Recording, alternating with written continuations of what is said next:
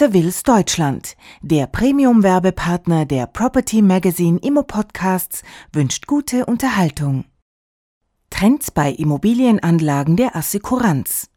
Ein Beitrag von Alexander Kähler, Partner und Leiter Real Estate Insurance and Pension Solutions bei der Ernst Young Real Estate GmbH München. Trotz Marktturbulenzen wollen deutsche Versicherungen und Pensionskassen ihre Immobilienbestände weiter ausbauen.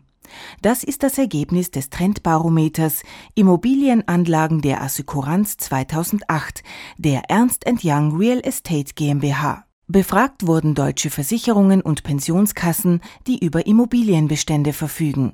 Immobilieninvestitionen werden für die deutsche Assekuranz auch weiterhin ein Trendthema bleiben. Über 60 Prozent der befragten Unternehmen wollen ihren Immobilienanteil am gesamten Kapitalanlagenbestand erhöhen. Indirekte Immobilienanlagen fallen bei den Investitionsplänen besonders ins Gewicht. Stellten bislang direkt gehaltene Liegenschaften den Großteil des Immobilienportfolios der Versicherungen dar, könnten künftig Anteile an international investierenden Immobilienfonds und Immobilienbeteiligungen den Hauptanteil erlangen. Viele Versicherungen haben ein gutes Market Timing bewiesen und sich in der exzellenten Marktphase der vergangenen Jahre von nationalen Direktbeständen getrennt. Die freigesetzte Liquidität und zusätzliche Mittel sollen nun zur weiteren Diversifikation der Kapitalanlagen reinvestiert werden. Hierbei steht eine internationale Diversifizierung des Immobilienportfolios, die in erster Linie über indirekte Immobilienanlageprodukte erreicht werden kann, im Vordergrund. Werden die Planungen der Gesellschaften umgesetzt, kann dies zu einer signifikanten Ausweitung der indirekten Immobilienbestände führen. Im Schnitt sollen die indirekten Immobilienanlagen um rund 25 Prozent steigen. Mit ihren Immobilienfonds und Beteiligungen streben die Versicherungen und Pensionskassen grundsätzlich höhere Erträge an. Das Renditeziel von durchschnittlich 6,1 Prozent jährlich liegt fast 125 Basispunkte über dem der Direktbestände. Das derzeit beliebteste Investitionsziel der Assekuranz ist Europa. 80 Prozent der befragten Unternehmen planen Käufe von Fonds mit dieser Ausrichtung bzw. Immobilien in den entsprechenden Ländern. Eine starke Nachfrage verzeichnen aktuell auch Immobilieninvestitionen im asiatischen Raum. Hier planen rund 50 Prozent der Gesellschaften Investitionen. Daneben stehen, der Finanzkrise zum Trotz, Investitionen in Nordamerika bei rund 40 Prozent der Versicherungen auf der Agenda. Südamerika oder der Pazifikraum wurden hingegen nur vereinzelt genannt. Bei den geplanten Investitionen konzentriert sich die Assekuranz weiterhin auf die klassischen Nutzungsarten Büro, Einzelhandel, Logistik und Wohnen. In die jüngere Anlageklasse Infrastruktur will etwa ein Viertel der befragten Gesellschaften investieren. Über die Hälfte der Versicherungen und Pensionskassen plant, im laufenden Jahr in Wohnimmobilien oder entsprechende Fonds zu investieren. Gerade in Deutschland sind solche Anlagen nach dem Rückzug vieler internationaler Investoren attraktiv. Generell kommt Versicherungen und Pensionskassen entgegen, dass Wohnimmobilieninvestments in der Regel einen stabilen Cashflow generieren.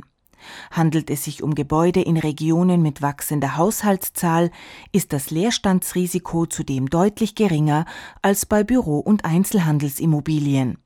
Wohnungen bringen keine hohe, aber eine vergleichsweise sichere Rendite und sind so für Versicherungen und Pensionskassen als gut berechenbares Asset interessant. Dementsprechend wollen bis zum Jahresende 55 Prozent der Versicherungen und Pensionskassen ihre Büroimmobilienbestände verringern.